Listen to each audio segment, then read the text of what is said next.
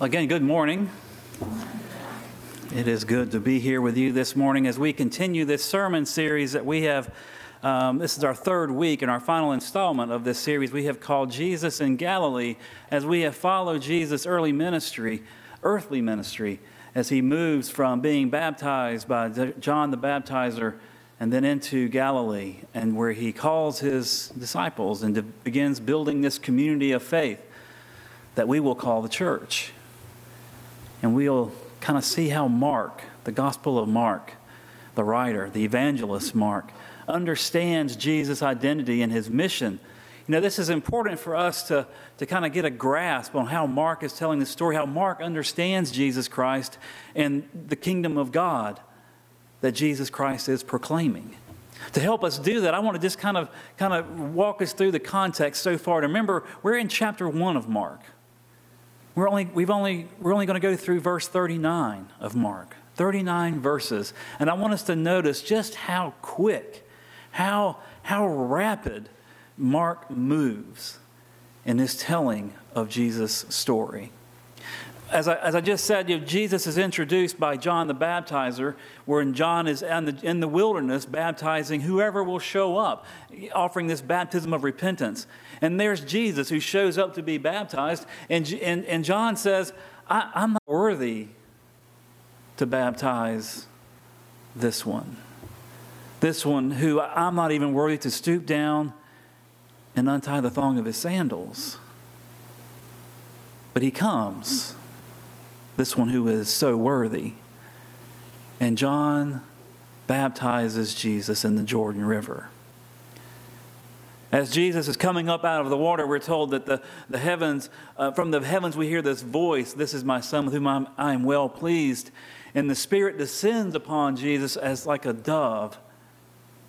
And then we're told immediately Jesus is led by the Spirit into the wilderness where he will stay for 40 days, fasting and in prayer, and will be tempted by the devil, the great tempter and he will overcome, he will defeat the tempter and resist these temptations. And then we're told he comes out of the wilderness and comes back into Galilee. And at the same time, we are told that John the Baptizer has been arrested by Herod. John the Baptizer, this prophetic voice in the wilderness, is completing his mission. He's been preparing the way of the one greater than he. And now, as Jesus takes center stage, John the Baptizer takes a back seat.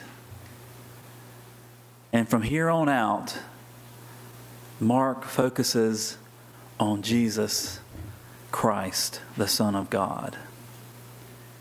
So he has Jesus re enter Galilee, and he's walking along this coastline of the Sea of Galilee, and there he finds his first four disciples. He calls to them, he calls to James and John to, to follow him, and they lay down their nets, and they leave their boats, and they follow Jesus.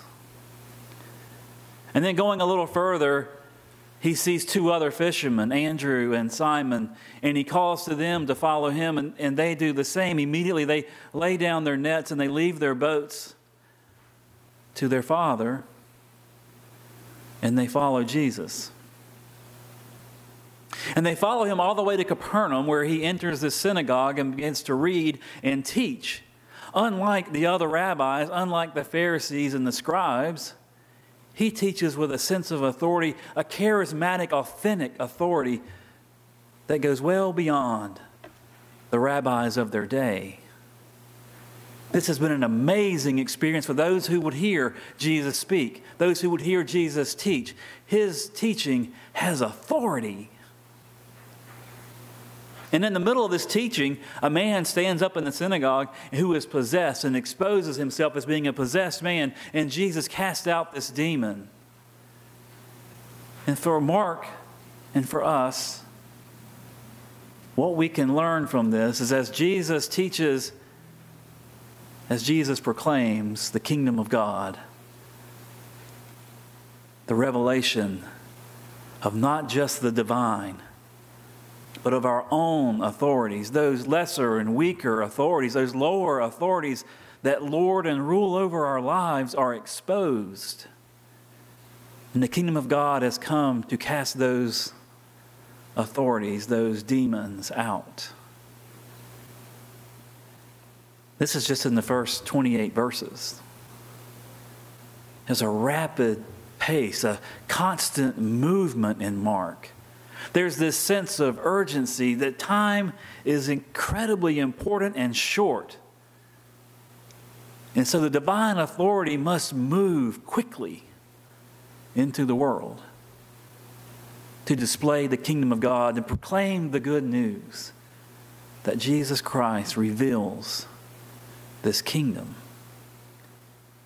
This sense of urgency we've talked about, this sense of time we've talked about, and the sense of authority, this charismatic and authentic authority we talked about last week. Today we want to talk about this movement, this constant, perpetual movement of the kingdom of God. Now, when I was in seminary, as I was preparing for this sermon, I I couldn't help but think about a particular instance in seminary. I was, it was probably my third year in seminary, and I had to take a class on worship. It was required for our conference to be an elder. Kristen had to take a worship class. I took this class, and I loved it. I loved all of my, well, not all of them, but most of my classes I loved. I had an Episcopalian priest teach worship. And it wasn't a particularly difficult class, but he was a stickler on things. And one of the projects that we had to do is we had to outline in, in great detail a worship service. We had to plan it, we had to orchestrate it, we had to, we had to lay it out, diagram it, we had to um, give all the rubrics and the steps. We had to know exactly how many steps from the, from the door to the chancel, how many turns there were, the order that people came in, the order that you would go out. Everything was completely, I knew the turns and, the, and my arm movements all had to be detailed. And I did it. And I put together a masterpiece of a worship service. And I, I, offered this paper. It was probably about 15 pages long when it was all said and done. And I gave him this paper. And I got it back the next week, and I was flipping through it to see how I did. And there were no marks on it. I just kept going through it. And I look at this, no marks. And I got to the last page, and there in big red, almost crayon, was a big A minus. And one word was circled the recessional. As we would recess out of the building. And he put a note on there the church never retreats, the church never recesses, the church always moves forward. And I thought, yeah, A minus? So I went and talked to him. I said, You're going to give me an A minus for one word? And he said, The church never stops moving forward. So I felt kind of lucky it was only half a grade for one word.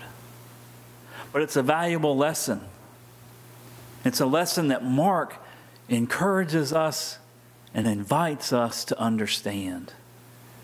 As we read the Gospel of Mark, chapter 1, verses 29 to 39, I invite us to hear this important word, to, to, and understand that the church constantly, perpetually moves forward.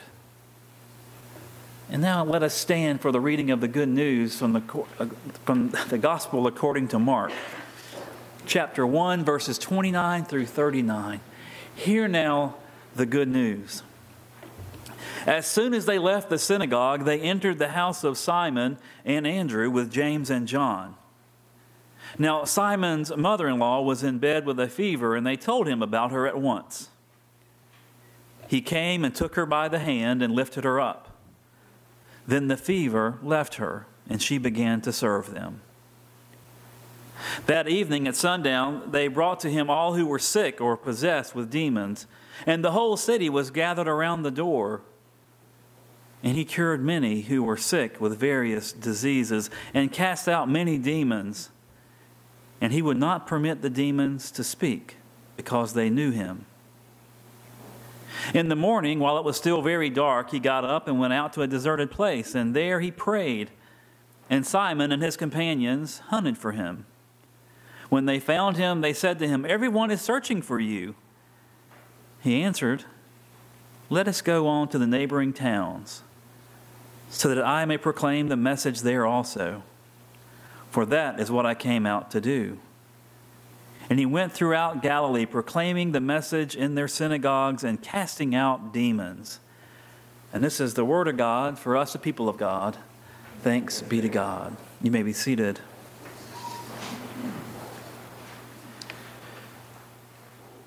In these 11 verses, this passage, we have these four uh, stories intertwined. Mark has taken these, taken these four, probably previously independent stories, and combined them into one episode. As he, as he introduces one episode to the next, they leave the synagogue, they arrive at Simon's house where they find Simon's mother in law, sick with a fever, in bed, immobilized, out of her normal routine, out of her normal life. And so Jesus takes her by the hand and raises her up, heals her of this fever. We have no idea what this fever is or how serious it was, but without modern medicine, a fever could be a symptom of a fatal infection. But with Jesus, it was the kingdom of God coming near to raise up a woman that she may continue a normal life. And in that normal life, she served, offered hospitality and welcome to Jesus and the disciples. We don't know how far this touch went, this healing took her life. We know that it had her operating normally that night. And maybe, perhaps, it even took her throughout Jesus' ministry Maybe she was one of the women who served and supported Jesus in his ministry through his death. We're just not sure. But it's probable, it's likely. The next thing that happens is as word spread about these, this exorcism of a demon in the synagogue and the healing of Simon's mother in law, they begin to bring others forward who needed to be healed, who, who were possessed. And and we're told by Mark that this, as sun set, as sun was, as, as sundown is when this happened. Sundown in, in that day, in, in this culture, was the start of a new day. This was a new day for everyone there. It was a new day for the world as he healed and cast out demons well into the night. And then finally, we're told in, in the next episode that Jesus leaves in the morning before light to find a deserted place, a quiet place, a peaceful place where he could be alone and pray and collect himself. And that's where the disciples find him. Not understanding what was happening, they want to bring Jesus back to the house to this familiar environment, this familiar place with all their familiar neighbors. People who were hurting, people who were sick, people who were possessed by demons and lower, lesser authorities. And Jesus says, That's not why I'm here. I'm here to proclaim the gospel in other cities to other people. four stories intertwined to help us understand who Jesus is and what his mission is. Jesus, throughout the Gospel of Mark, is understood as the secret Messiah. He silences demons who call out his name. Anyone opposed to him who calls out his name, he silences them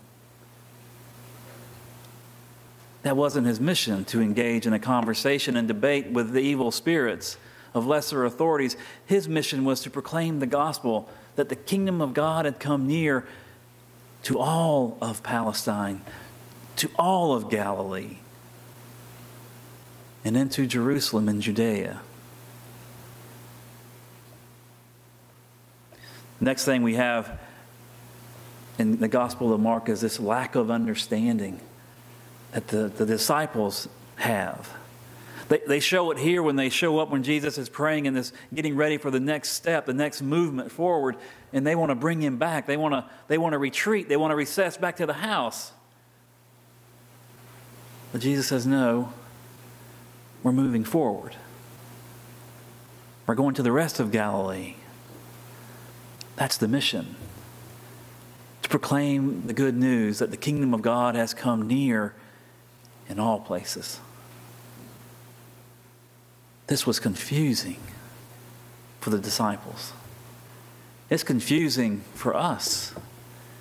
Knowing that there were people who were hurting, who were brokenhearted, who were, who were in need of healing, in need of exorcism.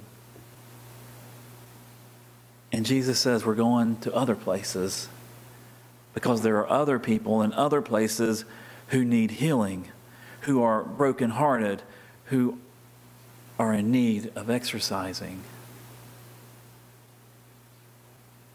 The church is always moving forward. It doesn't stop.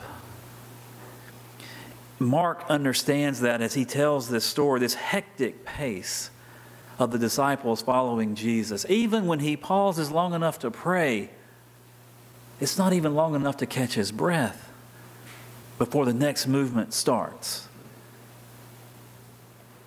There's a sense of urgency, and time is sensitive because Jesus, know, Jesus knows that conflict is coming from the external foes and internal foes. It's all going to rise up against him. And he has a mission to accomplish. And he has a short time to accomplish this mission. And so he says we can't go back. We have to move forward. We have to go to the next place to see the next people to teach that they will understand that the kingdom of God has come near, as near as our breath, bringing healing and wholeness, bringing authority that comes with only with the kingdom of God. And so as I consider this passage, I consider it for us as the church. What does it mean for us as the church?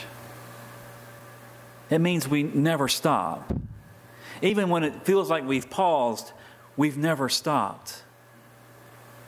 We're constantly moving forward, looking for the hurting, looking for those who are brokenhearted, looking for those in need to offer help, to offer peace, to proclaim the good news that the kingdom of God has come near and Jesus Christ is our Savior.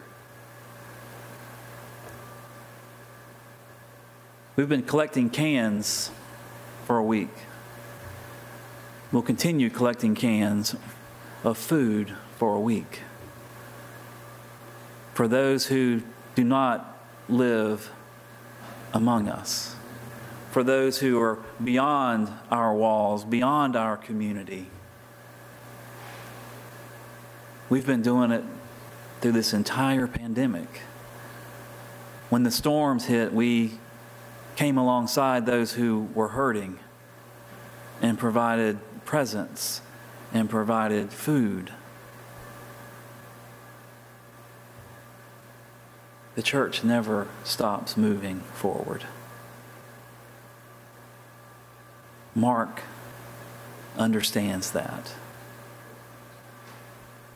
We are called to understand that we never stop moving forward into the world. That our focus is always beyond us, beyond our walls, beyond our addresses, into the communities that surround us, into a world that is hurting. In the name of the Father, and of the Son, and of the Holy Spirit. Amen. I invite as you're able to stand for our affirmation of faith. I believe in God the Father Almighty, maker of heaven and earth, and in Jesus Christ, his only Son, our Lord, who was conceived by the Holy Spirit, born of the Virgin Mary, suffered under Pontius Pilate, was crucified, dead, and buried. The third day he rose from the dead. He ascended into heaven, and sitteth at the right hand of God the Father Almighty. From thence he shall come to judge the quick and the dead. I believe in the Holy Spirit, the holy Catholic Church, the communion of saints, the forgiveness of sins, the resurrection of the body, and the life everlasting. Amen. Well, we want to thank you once again for being here for worship this morning, in person or virtually. And our res- reservations for next week will go live at 2 o'clock. So we hope that you will come and know that our nursery is available for the first four families. And I know that's been helpful for several of our families. And also in the coming week, you'll be getting more information about Lent and all that that will include. So just check your email and we'll give you all the information we have. So let us receive now this benediction. Let us process from this time and this space to follow Christ and to proclaim that the kingdom of God is near. Go in peace. Amen.